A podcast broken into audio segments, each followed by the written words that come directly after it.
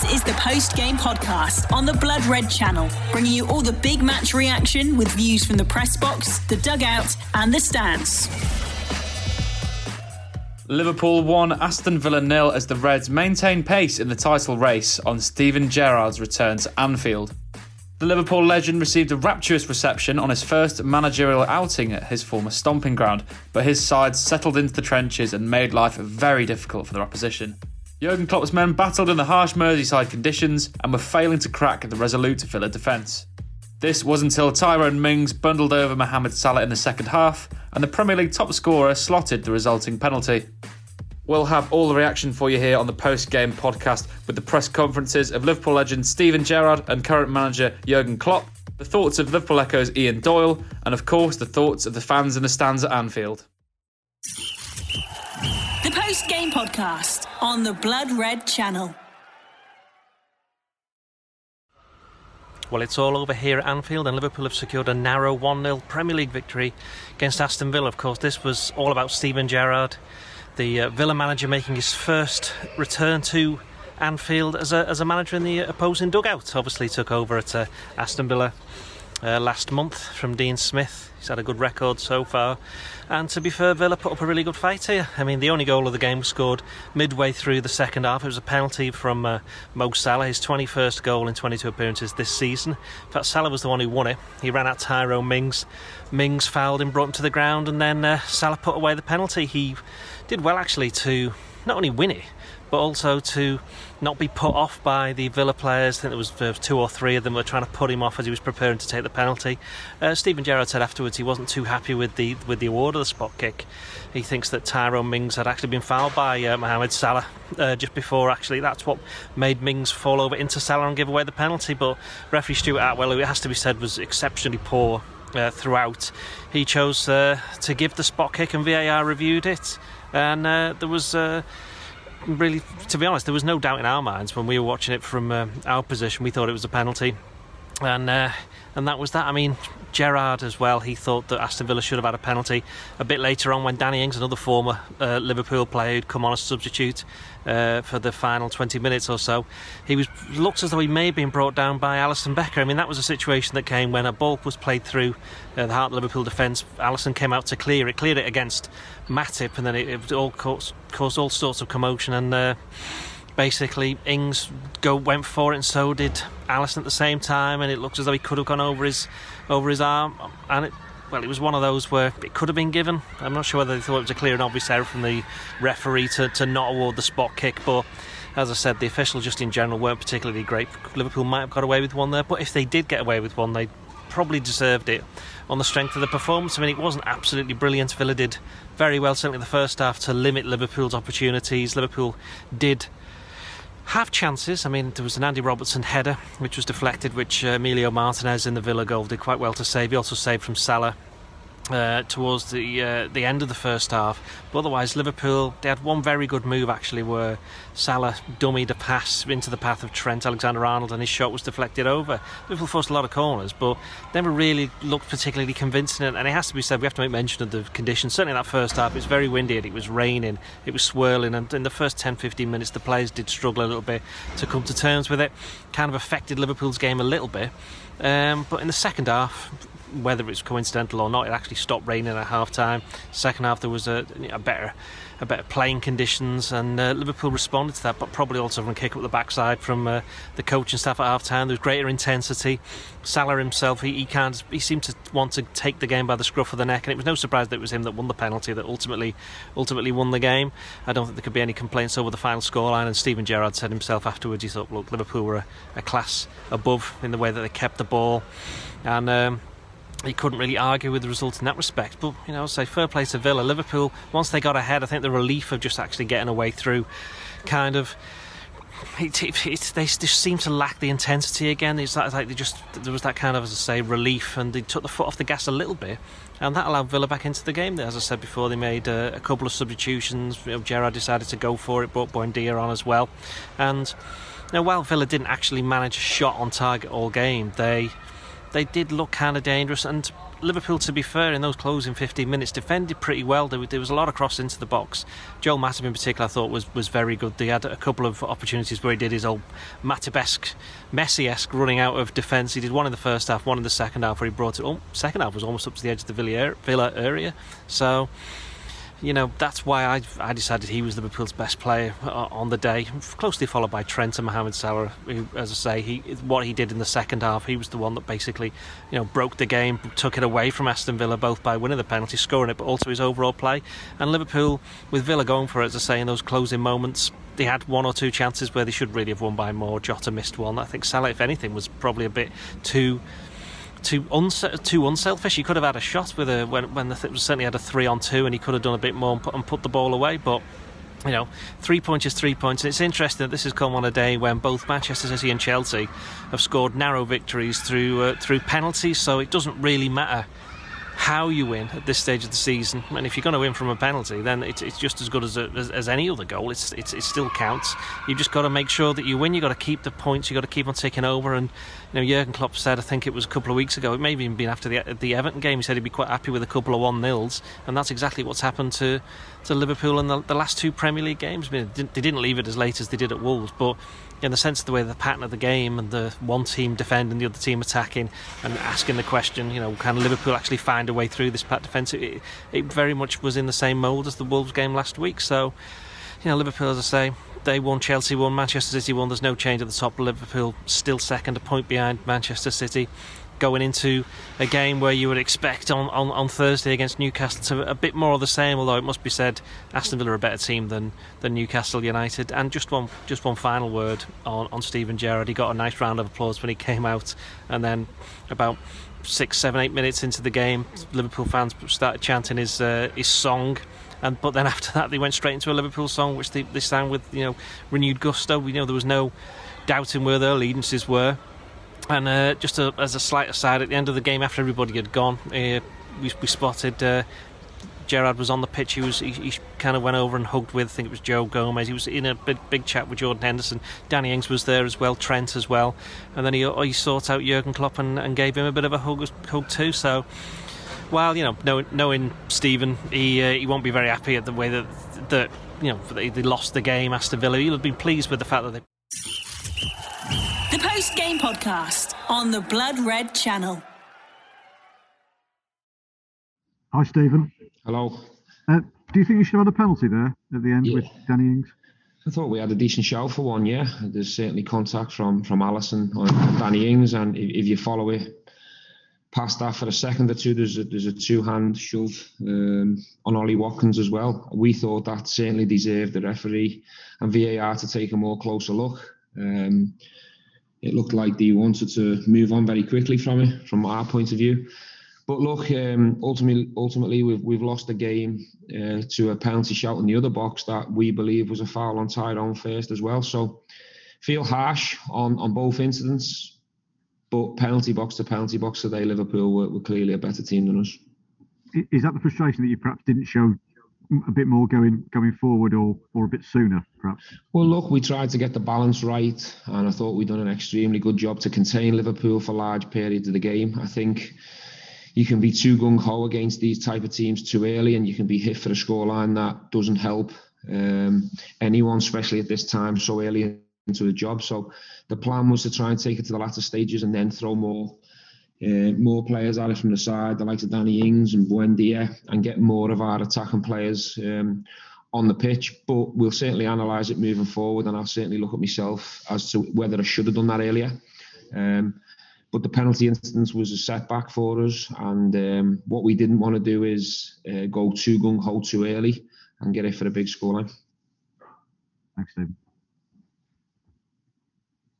Anyone else Ashley, on you go, please.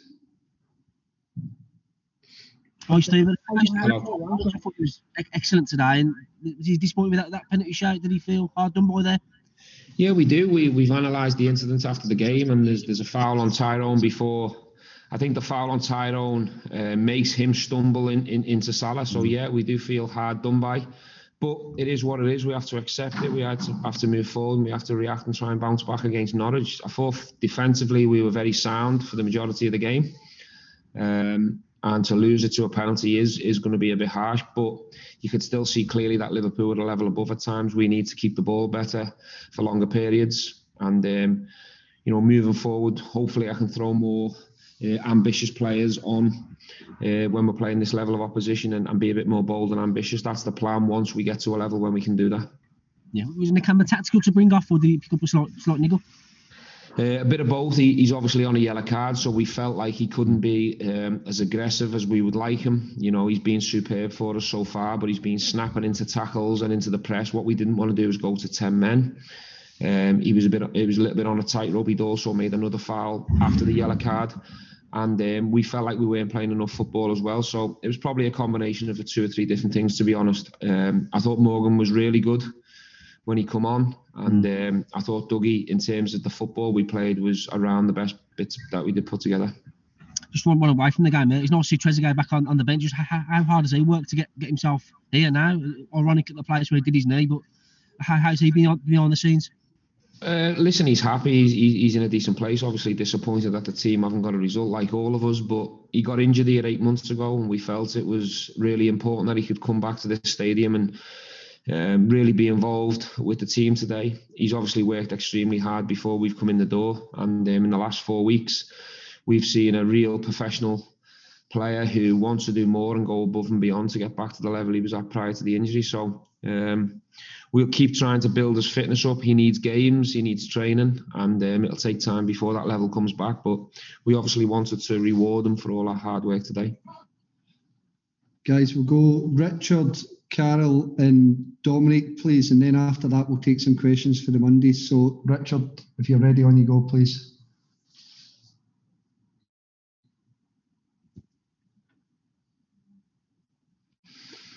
Right, we'll go. Carol, if you don't mind, you can go while we're waiting on Richard.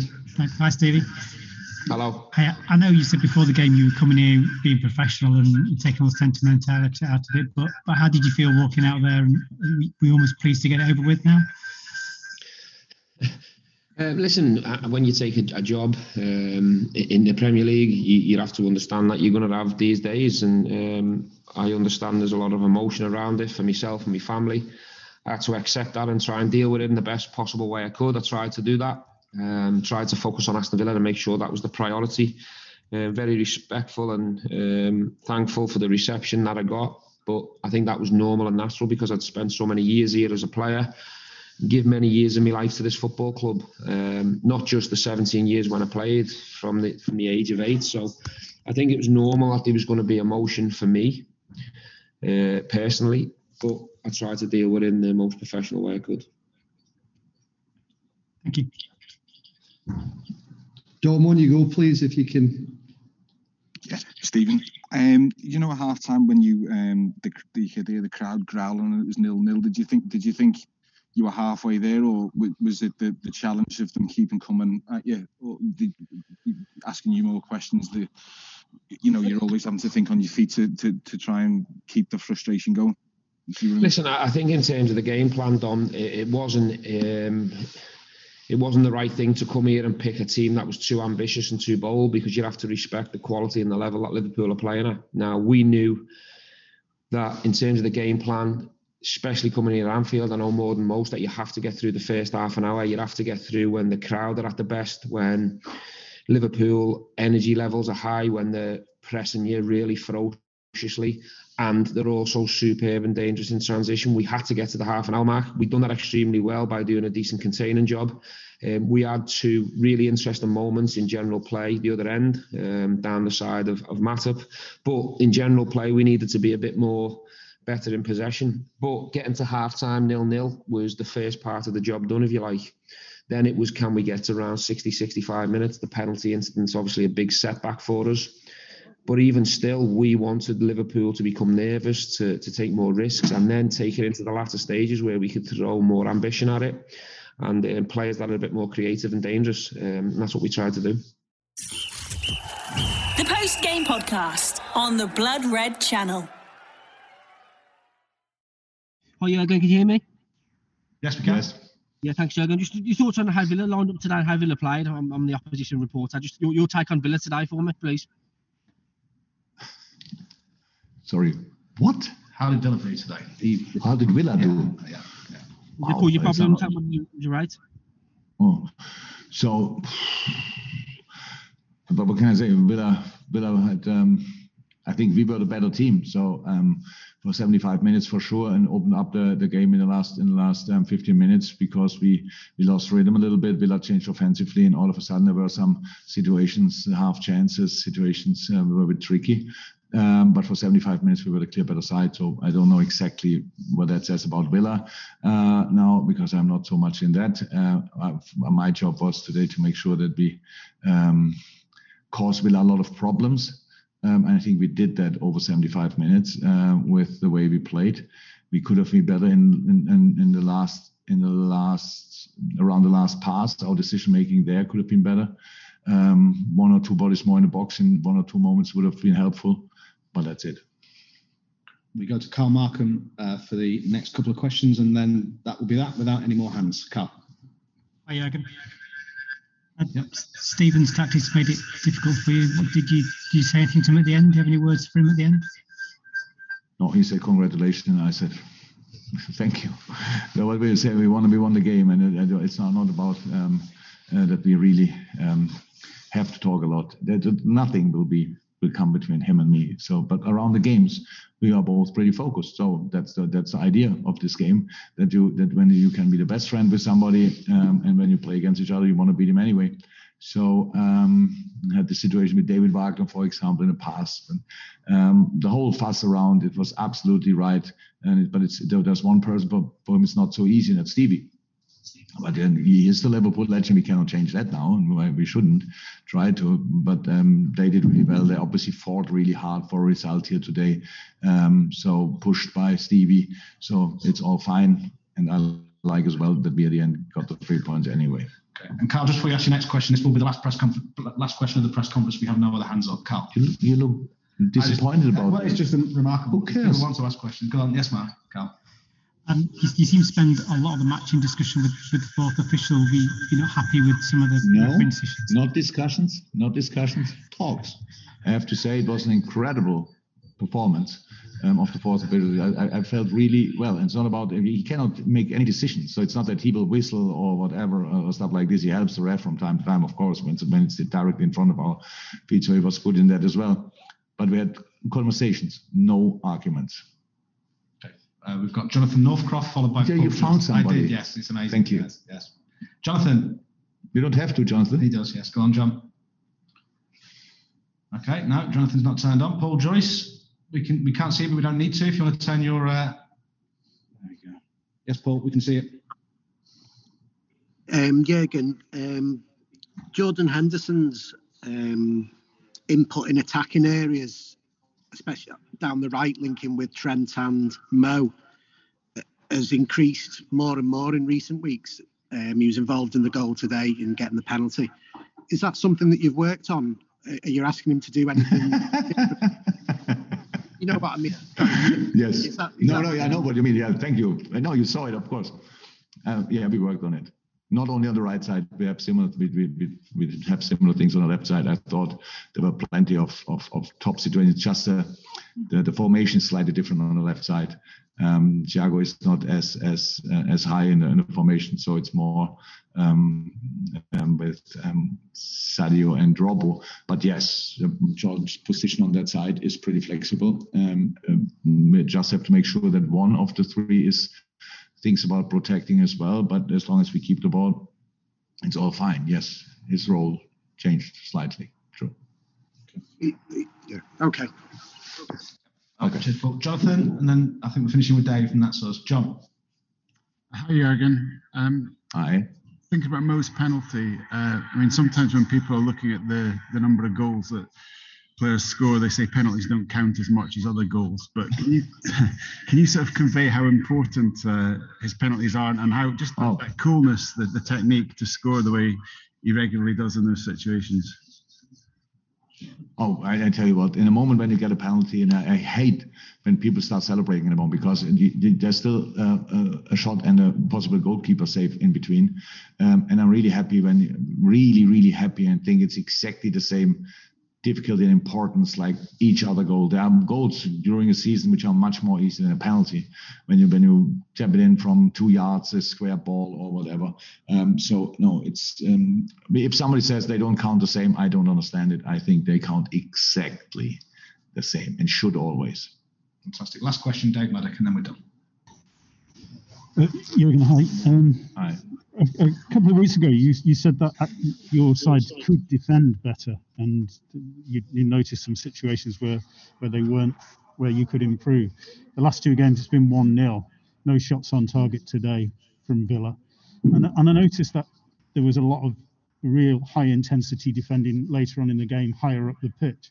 So, is, is that something that, that maybe you've been working on the last few weeks? Look, it's difficult for us. It's difficult for us to really work on it because our problem is that we obviously um, play all the time. So, but yes, we, we we in the moments when a few moments when we have time, that's of course something we have to be completely committed as a squad to defending. So that's that's our idea. Um, as long as I mean, if this squad, this team, whatever, defends on highest level, then will have a chance to score a goal. If we don't do that, we need to score two, three, four, or whatever, and that makes no sense because that's not always possible. Um, and yes, that's something we absolutely worked on, and it's about it's about balance. It's about um, that offensively and defensively that you, you, don't get too exposed, but you are. It's important that you are exposed because you need that you need the, the, the spaces to to create space for other players and all these kind of things. So there's so many things you have to think about. Um, but the most important thing is that you are well protected, and um, because then you feel really free for offensive um, things. And I'm, I'm, I'm really happy with that. Last 50 minutes, I'm not happy with. Of course, how could I? Because we opened really the door for the game. But the 75 before, I, I found really they were absolutely outstanding, and so I'm really happy about the performance. Fantastic. Thank you very much. Uh, Thank you. you'd like to get the hands up now. The post game podcast on the Blood Red channel. Steve Dawson on Liverpool's 1 0 win at Anfield at home to Aston Villa. Another stressful last 15 minutes, wasn't it? Villa got lots of bodies in the way um, in, in the dangerous areas and really were very, very frustrating for us in terms of our ability to get the first goal. Martinez in goal, solid, isn't he? I was, yeah, I mean, it got to the stage where I was thinking it's just not going to happen for us today, and yet, you know, we we see Liverpool rescue games in even more dramatic fashion than we managed today. Uh, it wasn't it wasn't quite last minute stuff, but it was it was pretty tense to survive that that bombardment that we undertook in in the last 10 minutes in particular there um, I, found myself unable to sit down in my bedroom as I watched this one here in Singapore and uh, very satisfying results in the end I must say I think clearly we deserved the points though Joel Matip had a superb game I thought um, underlying his position as uh, Virgil van Dijk's right hand man uh, he, he, he his little marches upfield. Well, they're not so little, are they? I wish he'd have a shot sometimes. It'd be nice. He always tends to lay the ball off and never really makes a very good pass. It always, it always seems to give the way, give the ball away at that point.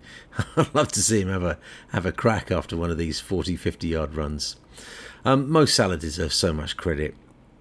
It was, there's no question, it was a penalty. He's so quick, isn't he, to get his body between the defender and the ball and it just leaves it just leaves the opposition no choice. I mean, they everyone's moving at such speed, but because he gets there quicker, it's very difficult not to bundle him over, and and that's how the penalty was won. But the ability to put that penalty away so very well off the inside of the post under all that pressure, you know, you could see him taking in uh, deep breaths and closing his eyes and just focusing, probably visualizing, scoring. It's an under pressure, you know, it's, it's a it's a moment of high pressure, and he he succeeded brilliantly, and we've come to rely on him to do that from the penalty spot, haven't we? Um, he's got a he's got a great record from there, and I think uh, marvelous to see once again. So pleased with the points. Um, just a quick word on Alex Oxlade Chamberlain. I think it was a big show of faith from Jurgen Klopp to to put him there. Obviously, Divock Origi was injured, um, but I think Diogo Jota probably could have started. Uh, um, I didn't hear anything to the contrary. Um, but my thinking was at the time, well, putting Ox in the false nine position is a good experiment, given that we're going to lose Sadio and and Mo at some point uh, due to the Africa Cup of Nations. But it, it didn't really work out, did it? I, I, I kind of go up and down on Alex Oxlade Chamberlain. You know, I, when he when he does score, he, he, they're usually very smart finishes, and I'm very pleased for him when it goes well. But I think it probably doesn't go well more times than it does. And I've mentioned his body language before. He looks fairly despondent, and I think when he got the hook, you could tell that he he realised that this was a big opportunity. There was a lot of trust shown in him by Jurgen in an important game against difficult opposition, and he he didn't he didn't make enough of his opportunity. He didn't have a bad game, but he was quiet, and there's not nearly enough penetration. And you could immediately see when Jota came on that the pace was ramped up, the the sense of urgency was higher, the penetration was there. Jota whose finishing was not spectacular today, but gets in the opportunity to at least have the effort on goal, even in the short space of time that he was on the field. The same for Minamino. When he came on, he worked tremendously hard, not necessarily creating attacking opportunities, but defending from the front. He did a great job.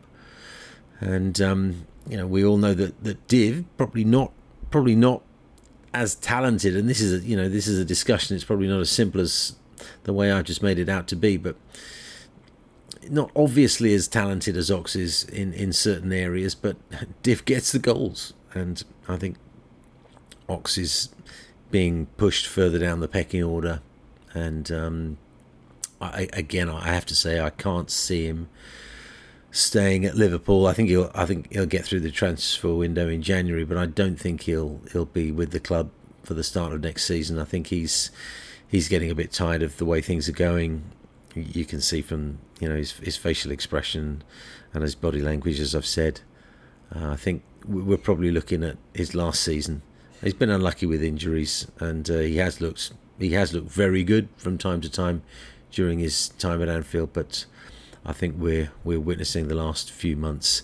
But there's still plenty for him and the club to achieve this season. It continues to be a very tight Premier League title race. Uh, yeah, I, I, I see Chelsea perhaps falling away at some point and City not looking convincing. You could say the same of us today, maybe, but I think we've got uh, we've got a great squad, and I, I, really think we can keep going and and make this one a, a year to remember. At Gulasahi on Twitter, G U L A S A H I. Mike Holt from Go on the Match podcast with my review on Liverpool 1, Aston Villa nil. Uh, thank God that one's over. Um, didn't enjoy that in the absolute slightest, especially the last 15 minutes. Um, Reds do it always, but they never do it easy. um, um, where do we start with that one? Um, not the most thrilling game of football you're ever going to watch, especially the first half.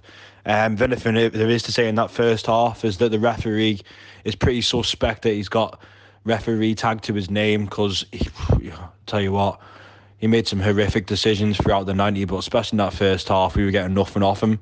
Um, but in a way, that kind of worked in our favour for the crowd because it almost felt like a European atmosphere that for, you know, a three o'clocker on a Saturday, it did have a European atmosphere to it. Maybe that was to do with um, the result being cagey um, and the way that Villa played. Um, possibly, but, you know, I mean, touch on the way that Villa played Steven Gerrard looks like he's getting his uh, Sam Allardyce tactics out there. You know, fair play to them because G- Gerrard knows how to frustrate an Anfield crowd um, more than anyone. Um, but I think that kind of worked out against him in the end because it only got our, our backs up. Um, you know, it finishes 1 0, but arguably we have, you know, a couple of great chances, especially in that last 25 minutes from Salah, Mane, and Jota when he comes on um, to just seal the game. But like I say, we never make it easy, do we? Um, unless we're playing old, uh, United Old Trafford or Everton at Goodison Park. Um, but you know that notwithstanding, um, you know, it, obviously the lead up to the game was all about Gerrard coming back to Anfield. Bored me to life. So, you know, uh, at least we haven't got to talk about that anymore. You know, got his applause and that was it. Game was on. And, you know, he was he was there, um, set up his team to get a result. Um, you know, I think on the opposition, I think he'll do really well with them. To be fair, I think he's got a good little squad there. But um, in terms of the Reds, you know, we put a pretty much full strength team out, apart from um, arguably Jota not in the lineup. But obviously, he's had that knock and training. Felt a bit sorry for Oxlade-Chamberlain because you know the games that he has played and played really well, he's been playing from midfield so that he can run past uh, midfielders and defenders, and you know he can beat players where because he was in that front three, he, more or less he was out on the touchline or he had his back to goal. So, you know, he, he sort of did a job for us there today. Um, so I felt a little bit sorry for him, but key mentions for I think Thiago. I think we're really seeing him flourish in this team, playing along alongside Henderson and Fabinho. You know, he's got this run of games now. Touch wood, he can keep fit.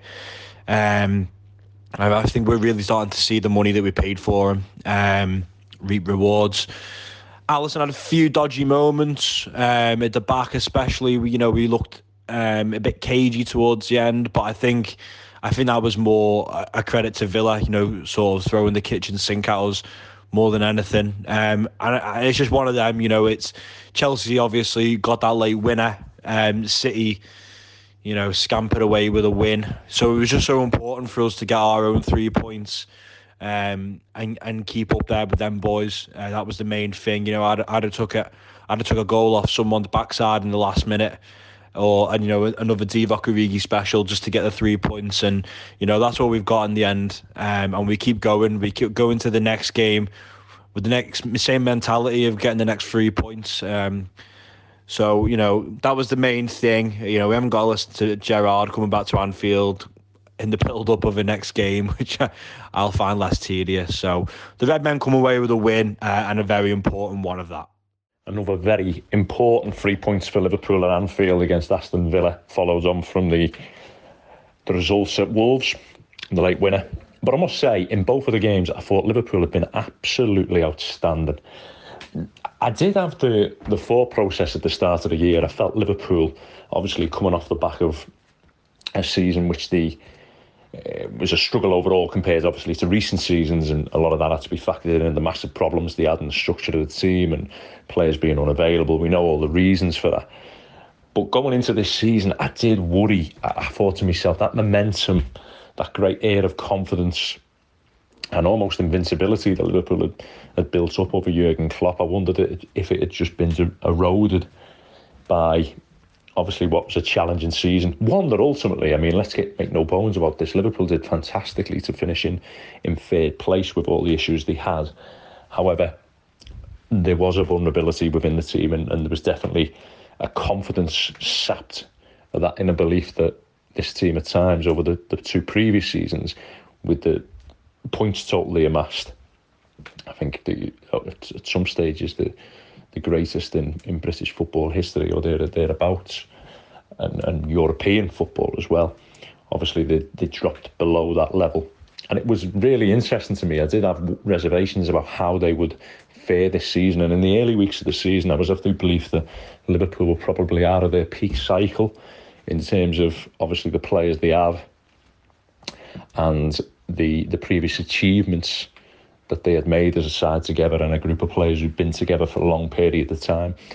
But what I would say is, over the last few weeks, and especially these last two performances in the Premier League, and, and you can throw Everton into that as well, the level of control that Liverpool have shown in them games is very reminiscent of when they were at that absolute maximum, absolutely dominant in games, territorially, almost suffocating the opposition into their half giving up very little on their own goal and getting in plenty of threatening areas and creating plenty of chances, touches in the opposition box.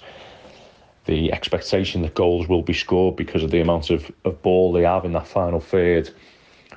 And I felt Liverpool were lacking that a lot at the start of the season. I felt there was a bit of a disjointedness to Liverpool's game, a bit of a uh, almost chaos within their play. Now, not chaos in relation to most of the other teams in the Premier League. Still, there was a high level of control. But in relation to what Liverpool had been in the past, I felt games were too topsy turvy. I felt Liverpool were too easy to play through, and it was it was turning games into I wouldn't say a basketball game, but certainly games reminiscent of, of Klopp's sort of when he first came into the role um, and took on the role at Liverpool.